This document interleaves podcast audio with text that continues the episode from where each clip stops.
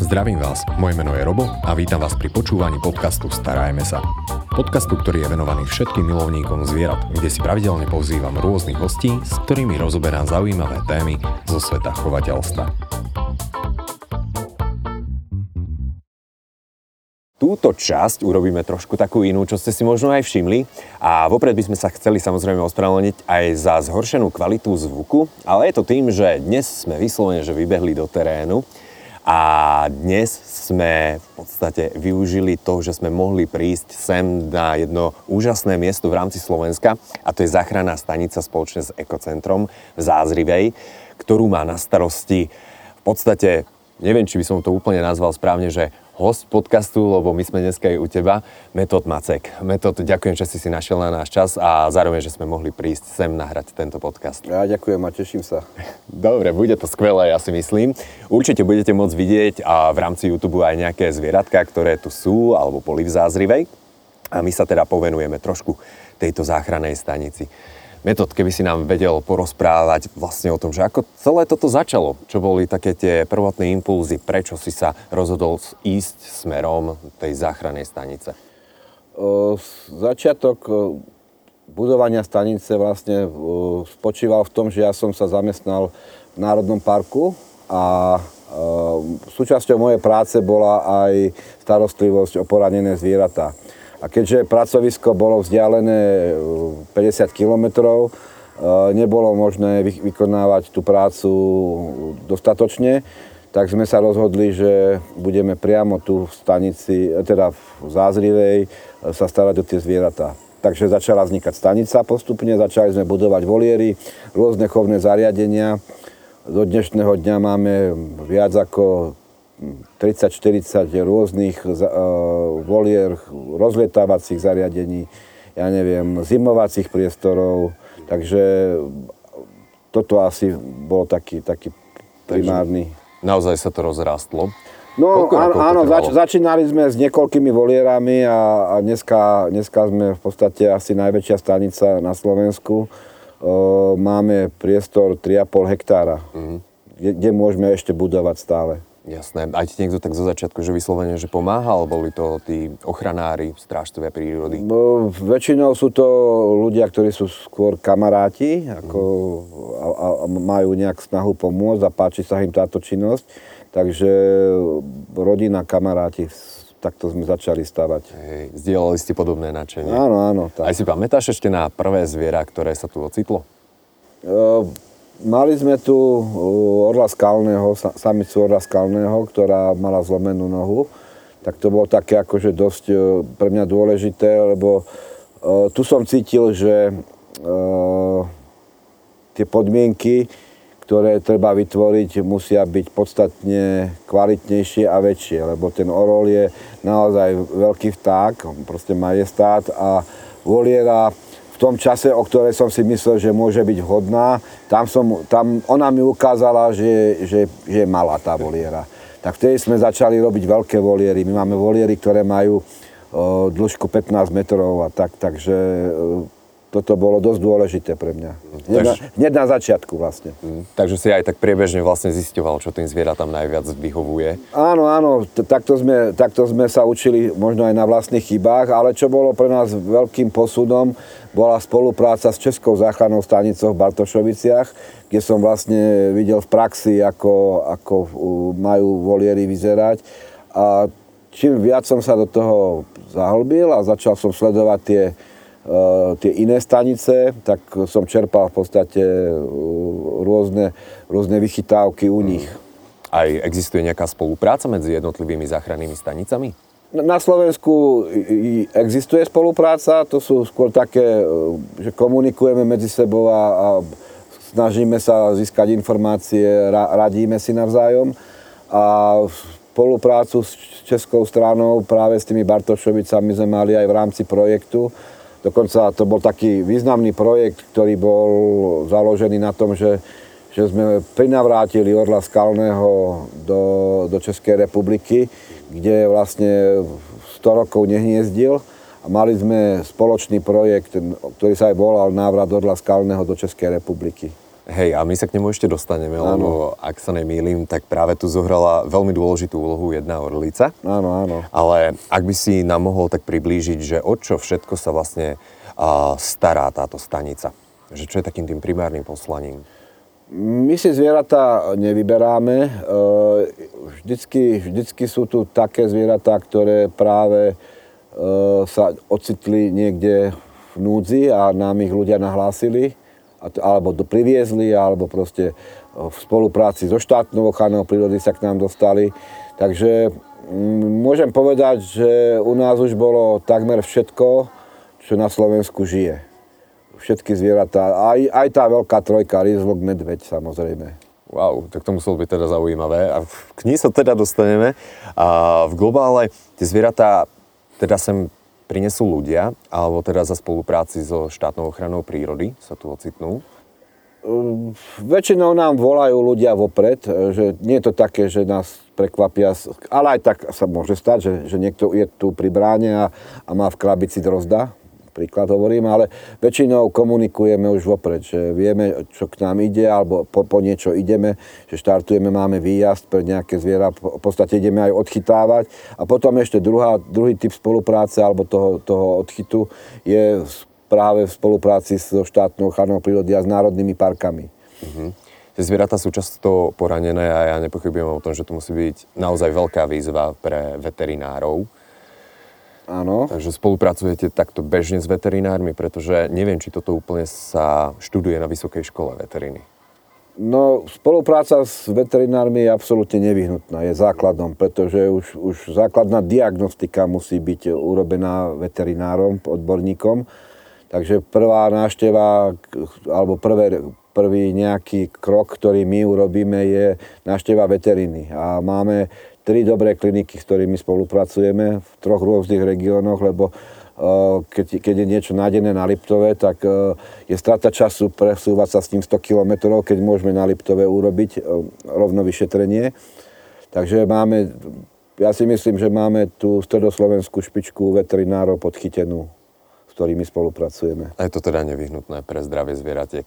No ty už si v podstate prezradil, ja som mal pripravenú takú otázku, že aké zvieratá sú vás ocitávajú, že už v podstate tu boli takmer všetky, čo sú na Slovensku, vrátane tej veľkej trojky. Ale keby si nám vedel povedať, že na čo sa takže zvlášť špecializujete, alebo že v čom sa cítiš, takže sa o to naozaj vieš dobre postarať. Ktoré zvieratá máš rád?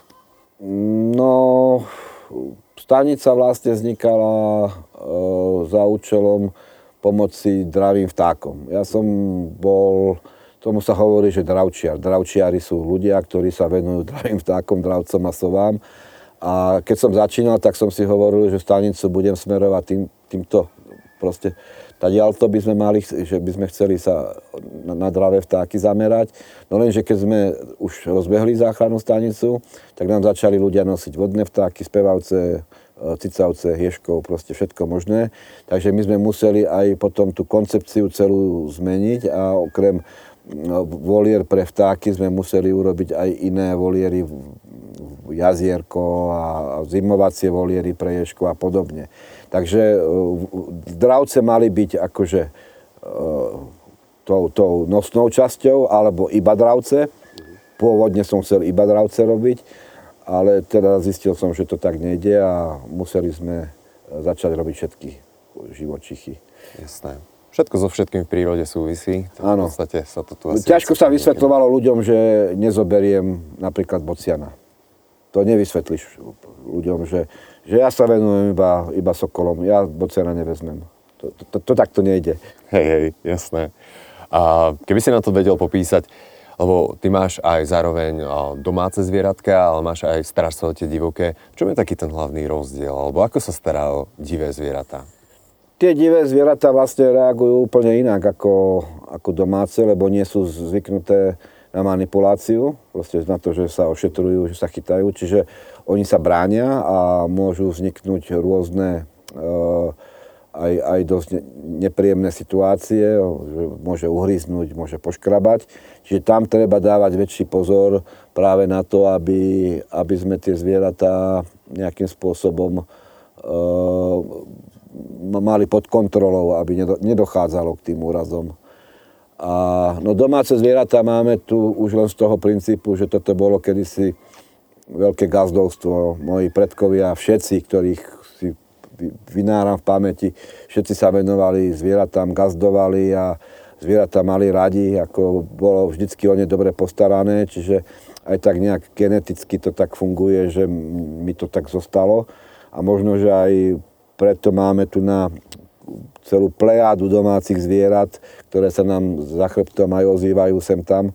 Takže e, chcem to zachovať ešte, kým, kým tu budem, tak tie domáce zvieratá tu budú. Samozrejme, my nechováme zvieratá, domáce zvieratá na meso, my ich nejeme, všetko, čo tu žije, je tu pre radosť a je to na dožitie. Umierajú na starobu, nie, nie ako potrava. Takže všetci ste milovníci takto zvierat prírody. No tak e, tá rodina sa tak ako k tomu tiež tak ako postavila. Ja mám syna, ktorý je veterinár a on je z princípu vegetarián. Hej, jasné, to chápem. Ja to teraz skúšam, ale jem ryby, takže som asi taký falošný veter- hej, hej. veterinár. A vegetarián. Veterán. Veterán. Budem sa pozrieť troška na tie dravce, pretože a, do toho si chcel najmä ísť. A zo pár ich ľudia mohli vidieť aj v jednom filme, ktorý, ktorému sa povenujeme. A je to orlica Zoja. Vedel by si nám povedať troška ten príbeh tej orlice, že ako sa tu vlastne ocitla a čo jej bolo? Tak tá orlica to bola veľká vec, pretože uh, to som, v podstate to sme tak začínali. Nemali sme ani veľa skúseností, ani veľa v tom čase ani veľa kliník nebolo po Slovensku, že kde by sa to dalo uh, liečiť. Uh, tú orlicu našiel lesník, uh, vyčerpanú, úplne vyčerpanú na ceste, priamo na lesnej ceste. O, o, potom oslovil ako vtedy chránenú krajinú oblasť Veľká Fatra, ja som bol pre ňu. E, išiel som na prvému veterinárovi, ktorého som poznal, spravili sme rengen.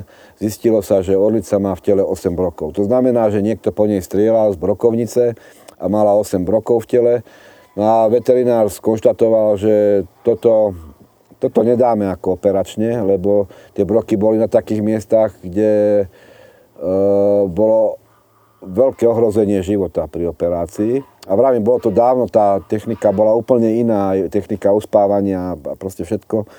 Takže sme sa zhodli na tom, že ak náhodou prežije, že bude s tými brokmi žiť. Ona bola fakt, že vo veľmi zlom stave, ona nedokázala príjmať samostatne potravu, musel som ju krmiť do zobáka a opadávala, tak sa akože opúšťala. Potom nastalo nejaký taký, taký zvrat, že začala trošku tak ako keby malinko prosperovať. Začala sa sama krmiť, stravovať a, a vlastne tú najťažšiu krízu prežila.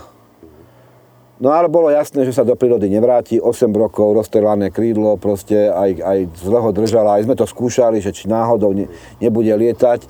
Ne, nebola schopná letu, tak ostala u nás. E, no a v tom čase práve práve e, sa rozbiehal ten projekt návratu Orla Skalného do Českej republiky a on spočíva v tom, že sa zachraňujú druhé mláďatá Orla Skalného. U Orla Skalného je tzv. kainizmus. Niektorí ľudia poznajú ten výraz z Biblie. Je to príbeh o Kainovi a Abelovi, kde starší súrodenec zabije toho slabšieho, mladšieho No a to isté funguje aj u orlov, že dá 99% starší nedovolí prežiť tomu mladšiemu. No a na tom bol založený projekt, že my sme odoberali tie mladšie mladatá, vychovávali sme ich a vypúšťali sme ich do prírody. A práve tá orlica Zoja, sme, raz sme tak pokusne jej dali mláďa a ona ako keby proste čarov, šibnutím čarovného prútika zobrala meso a začala ho krmiť. Proste tá orlica bola už pomerne stará a v prírode odchovala niekoľko mláďat, možno niekoľko desať mláďat a, a teda vedela presne, čo to je a čo, čo potrebuje. Čiže nič som jej nemusel vysvetľovať, že ako človeku, že teraz ti dám mláďatko a ty sa len postaráš, ale ona jednoducho automaticky, prirodzene začala sa starať o to mláďa a za tých 5 rokov, čo bola u nás, vychovala 7 mláďat. Wow. A ono je to možno aj lepšie, keď sú priamo vychovávané No jednoznačne, lebo mláďatá, ktoré sú vychovávané ľuďmi, potom e, sa určitým spôsobom viažu na človeka a tieto mláďatá boli úplne prirodzene vychované, aj mali prirodzené inštinkty. Člo, človek, človek bol pre nich skôr postrach, mňa vnímali iba, iba vtedy, keď som nejakú potravu doniesol, aj to sa boli vždy schované za, akože za mamou a ona už potom tú potravu zobrala a nakrmila. Pekne. Čo ľubia také orly? Orly sú, hovorí sa tomu tak odborne, že potravní oportunisti. To znamená, že všetko, čo sa dá zožerať, zožerú. Akože mesité. Turisti, čiže, dávajte si bacha. Čiže všetko, čo, čo je zje, z mesa a dá sa zjesť, tak oni sú schopní to zjesť. Orol je asi najúspešnejší predátor severnej pologule, pretože obsadil teritoria, keď si zoberieme, orol hniezdí napríklad e, v púštiach v Izraeli a hniezdí v skalistých horách. Akože, takže celé to spektrum e, potravy dokáže, dokáže e, spracovať. Príklad, v Grécku sa orol živí korytnačkami. Chytí korytnačku, vyniesie do veľkej výšky, pustí a, a ona sa rozbije a vybere si ju ako, ako cukrík z bombonieri. Ďalší chránený druh, ale teda chutí mu všetko. Áno, áno, dokáže jesť všetko. U nás väčšinou, väčšinou loví malú zver, nejakú takú akože, ča, veľmi často je, keď chodíme na hniezda kružkovať orly, sú tam kuny, sú tam dosť často liščatá. Uh, oni hodne využívajú napríklad aj, uh, uh, povedzme, pokosené zvieratá, ako zver, ktorá je zničená kosačkami a tak Takže dokážu zožrať úplne všetko. Hej, a v zime, v zime hodne využívajú uhynutú, uhynutú zver ako, ako prirodzene uhynutú zver. Čiže sú, sú ako keby sanitári prírody. Sú, sú úplne vrcholovým predátorom na, na, na, na vrchole pyramídy medzi, medzi zvieratami. Keď sa môžem spýtať, ten a, projekt v Česku na návrat Orla Skalného vyšiel? Ano. Už, áno, áno. Český projekt je, sa hodnotí ako veľmi úspešný. Na začiatku bola veľká skepsa, že ako to dopadne, ale e, dnes sa dá povedať, že máme v Čechách hniezdiacich minimálne 5 párov orlov skalných, ktoré vyvádzajú mláďata. Dokonca aj som bol e, tento rok krúžkovať jedno mláďa, e, ktoré, ktoré naše orly, v podstate naše orly e, tam vyviedli. A ešte ako, ako pikošku, neviem, či to môžem povedať, ale to mláďa bola samica a dostala meno Zuzana po našej pani prezidentke. tak to je čest určitým spôsobom. Áno, áno, ako... Orol kráľovský alebo orol skalný. No, oni mali Anešku po svojej veľkej Aneške mm. českej a my sme mali teraz Zuzanu. Pekne. Úspech s orlami teda bol aj vďaka dokonca teda poranenej Zoji, ktorá tu Áno, áno. V Čechách práve mali takú podobnú orlicu, ale ona bola odchovaná v zajati. To bolo akože nejaké zhabané mláďa, ktoré, ktoré chovali 30 rokov a ona bola tiež takáto pestunka. Ona bola úplne ukážková, zvolala sa Dina a dožila sa, tuším, takmer 40 rokov. Úctyhodný vek. No.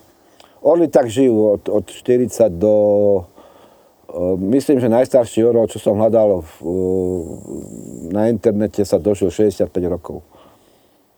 V nejakej zoologickej záhrade, tuším, v Budapešti. Pekne, pekne.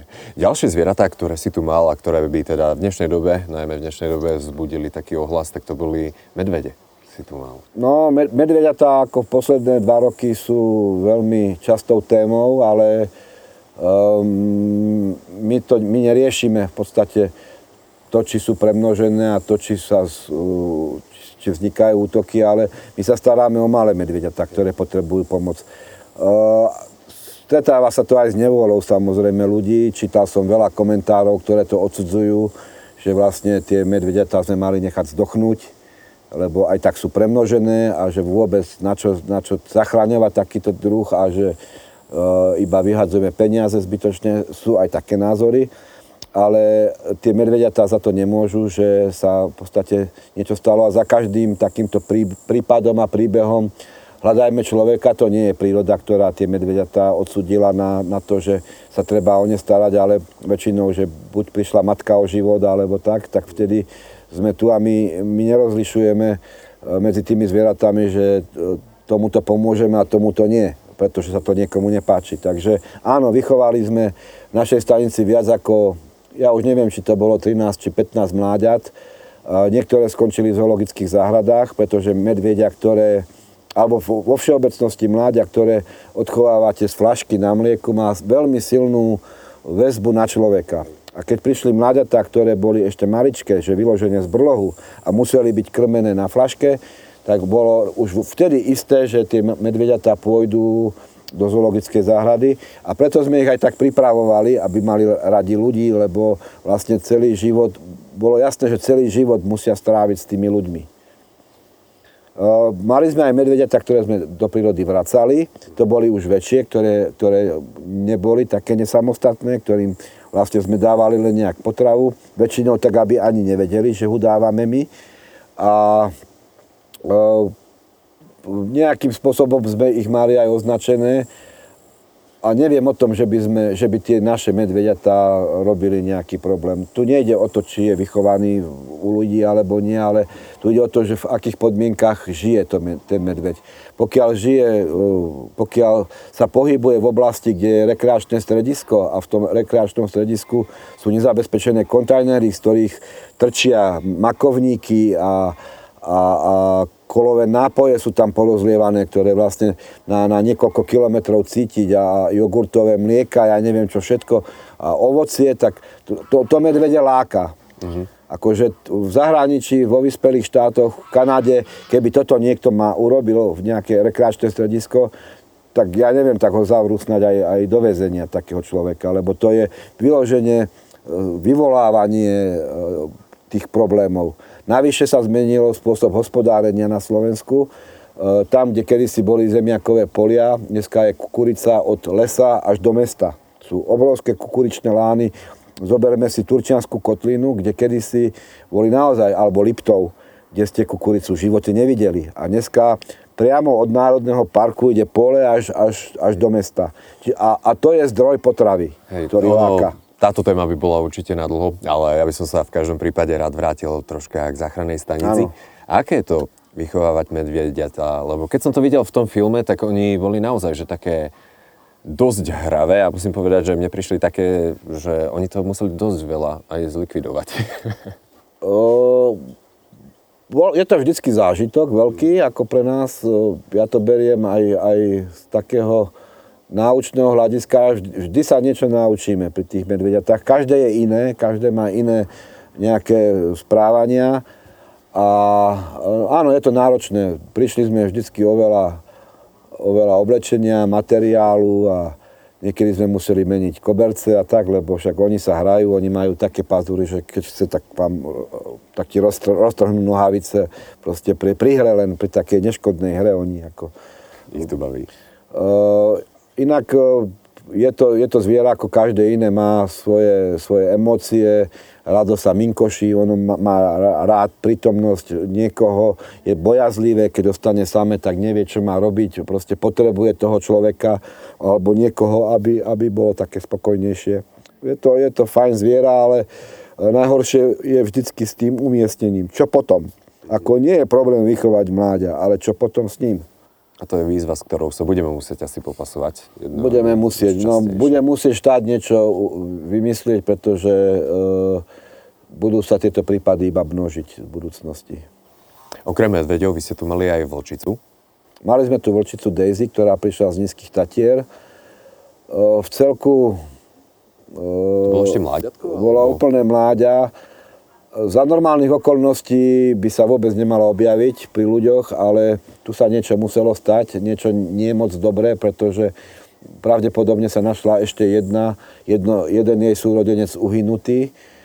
E, vlčia stvorka neopúšťa mláďatá a myslíme si, že tam došlo k nejakému, k nejakému možno zástrelu.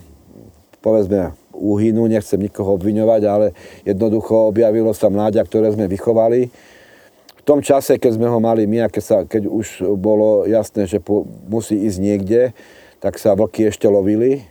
Tak sme zvolili variantu, že skončí v zoologickej záhrade, lebo predsa len ten pobyt u nás e, spôsobil to, že mohla mať e, potlačený ten e, prirodzený utekový, prirodzenú utekovú vzdialenosť, tak, sme, tak skončila v zoologickej záhrade.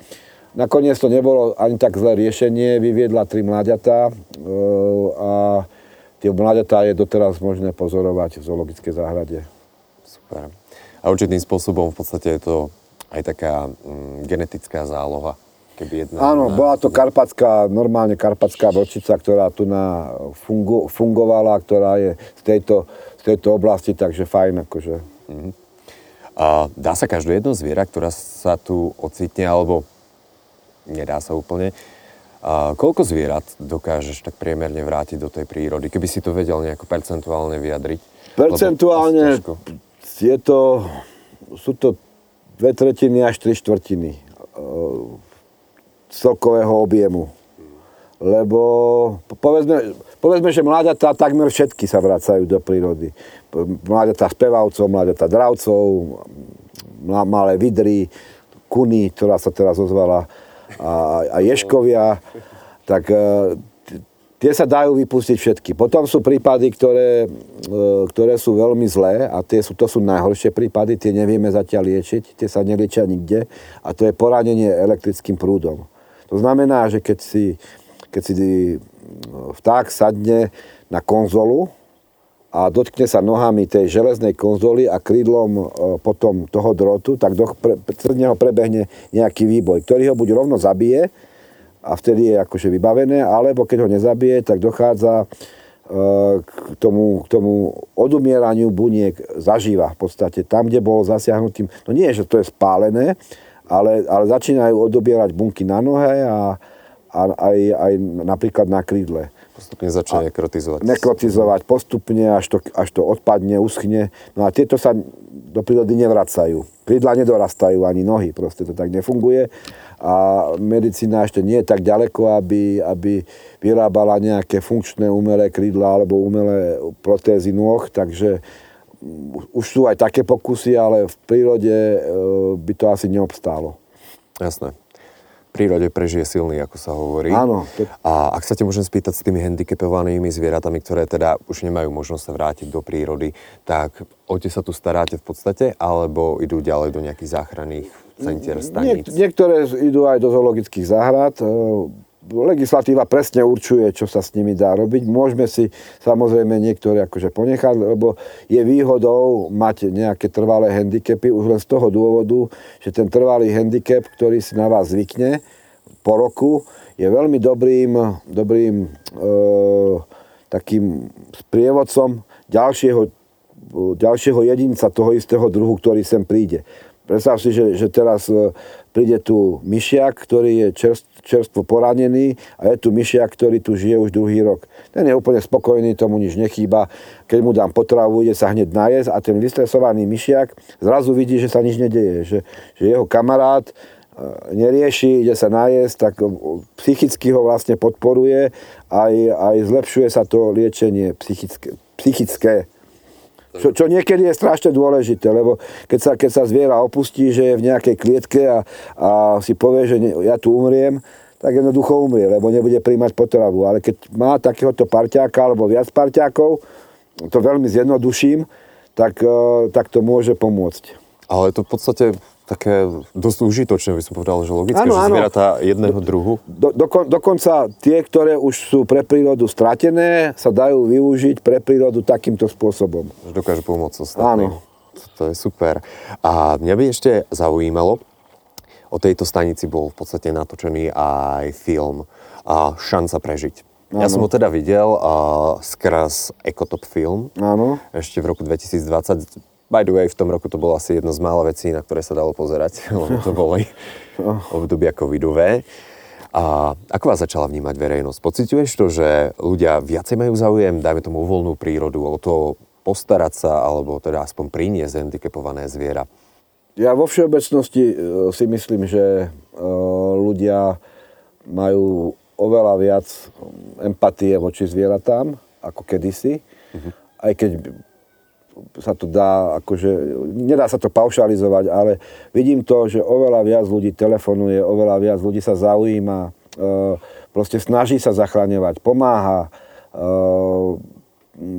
keby som to porovnal s tými začiatkami, tak je to niekoľkonásobne viac. Možno, že pomáha aj tá propagácia na, na sociálnych sieťach, na internete, že dávame rôzne príbehy tých zachránených zvierat a, a aj ten film určite prispel svojou troškou k tomu, že sa, že sa na túto problematiku ľudia pozerajú inak. No, no ten film vyšiel úplne najnevhodnejšom čase, ako mohol, pretože my sme ten film predstavili na konci roku pred koronou a v januári prišla korona.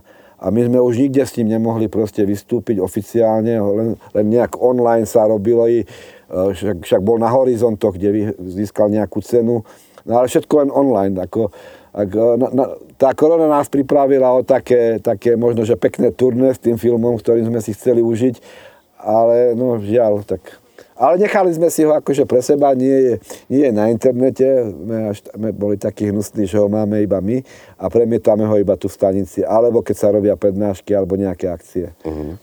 Ale v podstate aj ten film, také tie jedny z tých posledných vied, čo tam odznejú, sú odpovedou na otázku, že či vám tie zvieratá nechýbajú, keď sa o ne staráte jednoducho niekedy týždne, mesiace a potom ich idete vypustiť do voľnej prírody. Sú niektoré zvieratá, ktoré sa, ako, na ktoré sa my naviežeme. Akože sú, sú také zvieratá, s ktorými sa ťažko lúčime. Väčšinou sú to tie cicavce, lebo tie cicavce majú úplne iný, iný, iný štýl správania ako vtáky. Vtáky väčšinou len jedia a, a proste to je pre nich základ byť najedeným a vyspať sa dobre a oddychnúť si. Ale u tých cicavcov je fyzický kontakt veľmi dôležitý. Takže keď sa už potom namotáme na nejaké zviera, tak nám je ako celku smutno, že ide von a vždycky tak uvažujeme, že ako sa má tam v tej prírode. No a, ale 90% sme radi, že sa nám uvoľní ďalšia voliera, pretože už sú na rade ďalšie zvieratá, takže ten kolo, kolobeh a kolotoč príjmania a vypúšťania je, je neustály. Stále je čo robiť. Aj máš taký pocit, že tých prípadov pribúda skrz to, že by sa naozaj že častejšie stávali nehody, alebo skrz to, že skôr ľudia viacej javia záujem? Uh, Toto je ťažko odpoveď, to chápem, ale... Ja si myslím, že určite pribúda prípadov z toho dôvodu, že uh, je väčší tlak na prírodu a na zvieratá. Oveľa väčší tlak je dnes ako pred 20 rokmi. Už len sieť ciest je oveľa väčšia Eh, povedzme, že dneska je strašne moderné sklo a skoro všade potrebujú presklené výplne, už, už v horách sú celé steny, ktoré sú sklenené. Tie vtáky to vnímajú ako odraz, proste ako zrkadlo, oni do toho narážajú. To sú nové, nové prvky, ktoré kedysi vôbec neboli. Boli malé okienka, kde, kde úplne normálne uh, tie, proste vtáky ich vedeli rozlišovať. Dneska tie veľké plochy alebo proste zábradlia sklenené zástavky autobusové zo skla, to je, to je úplne celé zlé. Ako. Mm, takže máme sa ešte v čom zlepšovať. Áno, áno. A keď sa ťa môžem opýtať, ako to vlastne na Slovensku funguje s financovaním záchranných staníc, lebo predsa len vybudovať voliery, jednoducho neustále tam byť k dispozícii, krmenie, starostlivosť, veterinárna starostlivosť, to nie je ťažké. Máme toto legislatívne nejako podchytené, že dotuje to Dostat, neviem, či sa mám pýtať, že v dostatočnej miere, ale je to dotované dostatočne na to, aby to vôbec dokázalo fungovať? O, čiastočne náklady refunduje štát. Čiastočne. Čiastočne. Uh, povedzme, keby som to tak porátal, tak možno jednu tretinu alebo maximálne 45 uh, má, má štát povinnosť uh, refundovať náklady záchranným staniciam, ale máme ešte čo dobiehať a myslím si, že sa nám aj podarí niečo zmeniť. Máme pripravenú koncepciu, dokonca sme ho už posunuli na, na najvyššie miesta, aby ju prehodnotili. My v podstate nemusíme nič vymýšľať. E, tieto koncepcie už sú vymyslené. V Čechách to funguje tak, že e, vlastne na, na základe veľkých staníc e, majú založené fungovanie záchrany zvierat a tam majú zabezpečený, takáto stanica ako naša by mala možno 3 až 5 zamestnancov a, a kompletný rozpočet. A una, naša stanica nemá ani jedného zamestnanca a žiadny rozpočet. Máme iba refundovanú, refundované e, financie na potravu a čiastočne na veterinu. Čiže, čiže energie, náklady na, na povedzme pohonné hmoty, na už, keby sme brali aj to, že, že tu niekto musí pracovať, tak tie, tie nie sú. Aby som bol úplne konkrétny, jedna stanica takéhoto rozsahu, ako je naša, by na rok potrebovala okolo 100 tisíc eur. Keď rátame dvoch zamestnancov, čo je keby sme, keby sme boli nes, taký úplne normálny plat, ako som mal v Národnom parku, že, by, že povedzme 20 tisíc ročne, čo vám platí, zoberie 40 a ostatných 60 sú náklady na, na krmivo, veterinu, dobudovanie, lebo musíš robiť údržbu, volier, e, elektriku, vodu a, a rôzne takéto prvky. Takže nie je to až také strašné, keď si predstavíme, že Slovensko by potrebovalo povedzme 6, 7 maximálne záchranných staníc a to by úplne postačovalo na to, aby, aby e, bol pokrytý celý, celý vlastne región náš. Ty si v podstate odpovedal na moju ďalšiu otázku, že či sa ti páči nejaký koncept v zahraničí, ktorým by sme sa mohli nechať inšpirovať, lebo veľmi často ako Áno. je zbytočné vymýšľať na novo teplú vodu, ako sa hovorí, alebo koleso, keď už to niekde funguje. My sme špecialisti v tom, že vymýšľame vždycky niečo, čo už je vymyslené a vždycky to vymýšľajú ľudia, ktorí v tej problematike nikdy nerobili. Dokonca ani neprizvú ľudí, ktorí tomu rozumejú odpoviem ti, áno, páči sa mi český koncept. Keby som mohol, tak túto stanicu prevádzkujem v Čechách. Rovno ti poviem, že nemám čo, čo skrývať. Áno, v Čechách by sme sa mali oveľa, oveľa lepšie. Tak hádam sa necháme viacej troška inšpirovať, lebo v každom prípade je to potrebné. Ak by náhodou nejakí ľudia chceli nejako pomôcť, nejakí načenci, či už pre pomoc poraneným zvieratám alebo celkovo prírode. A dá sa to aj nejako inak ako sam, samotne nefinančným spôsobom, že dá sa prísť, dajme tomu, na výpomoc, na brigádu alebo celkovo pomôcť, lebo nevie si predstaviť pri tomto nasadení, že ideš napríklad na auto na dovolenku. Na dovolenky nechodím vôbec.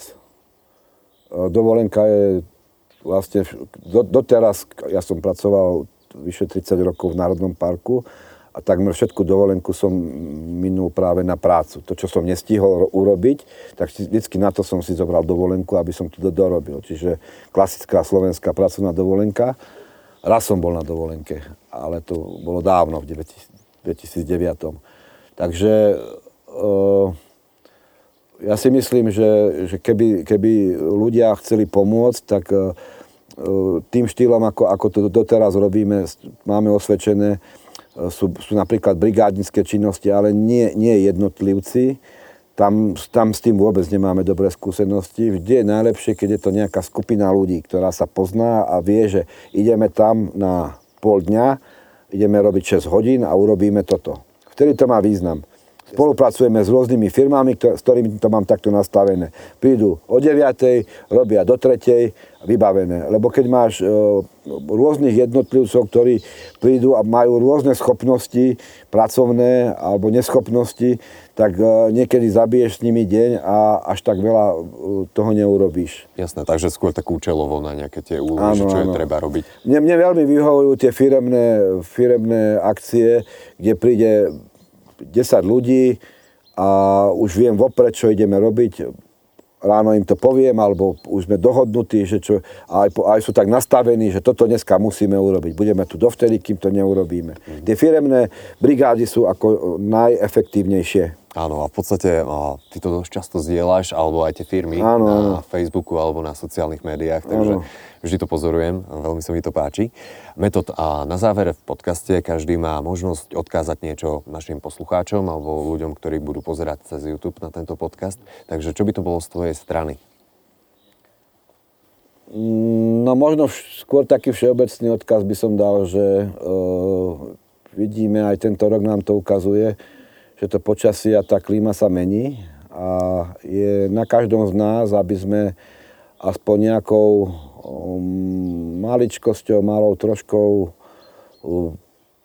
pomohli zabrániť tej, tej hrozbe klimatickej zmeny, pretože uh, to zľahčovanie nám nepomôže. to zľahčovanie sa nám vráti a ak nebudeme robiť veľké veci, nevadí, každý by mohol urobiť niečo vo svojom blízkom okolí, nejaké zlepšenie, už len to, že necháme trávu narásť do 5 cm a nebudeme tam mať vyholený trávnik, už to je veľká pomoc klíme. A ako, ako hovoria uh, naši predkovia indiánsky, že, že tu ich zem Uh, oni, oni nezdedili po svojich predkoch, ale že ju majú požičanú od svojich detí. Takže toto asi by bol odkazom toho celého, že treba sa nám uh, zamyslieť, že, že čo im ideme zanechať my. Ďakujem, krásna myšlienka. Dnes som sa rozprával uh, v našom podcaste Starajme sa s metodom Macekom. Ďakujem veľmi pekne. A ja ďakujem. Počúvali ste podcast Starajme sa s Robom Šemerom a ak sa vám tento podcast páčil, môžete sa prihlásiť na jeho odber v aplikáciách Apple Podcasty, Google Podcasty, Spotify, rovnako nás nájdete na YouTube a všetky nahraté časti nájdete aj na internetovej stránke starajmesa.sk.